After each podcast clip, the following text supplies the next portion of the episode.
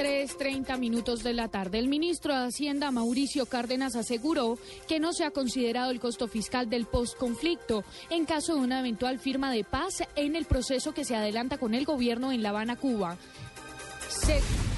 Según las autoridades argentinas, la organización que esclavizaba a más de 200 colombianos en el país austral estaría vinculada al narcotráfico. Los capturados son investigados además por su presunta participación en actividades de lavado de dinero y narcotráfico. Así lo informó el fisco argentino.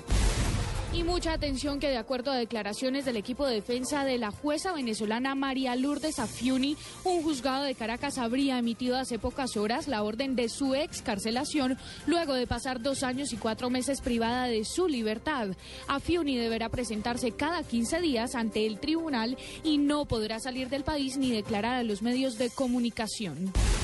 Después de largas discusiones por más de 11 años en la Comisión Interamericana del Atún Tropical, Colombia obtuvo el aumento de su capacidad de pesca en 2.024 metros cúbicos, así como el retiro de una embarcación de bandera colombiana de la lista de pesca ilegal, no declarada y no reglamentada en el Océano Pacífico Oriental. 3.31 minutos de la tarde continúen en Blog Deportivo.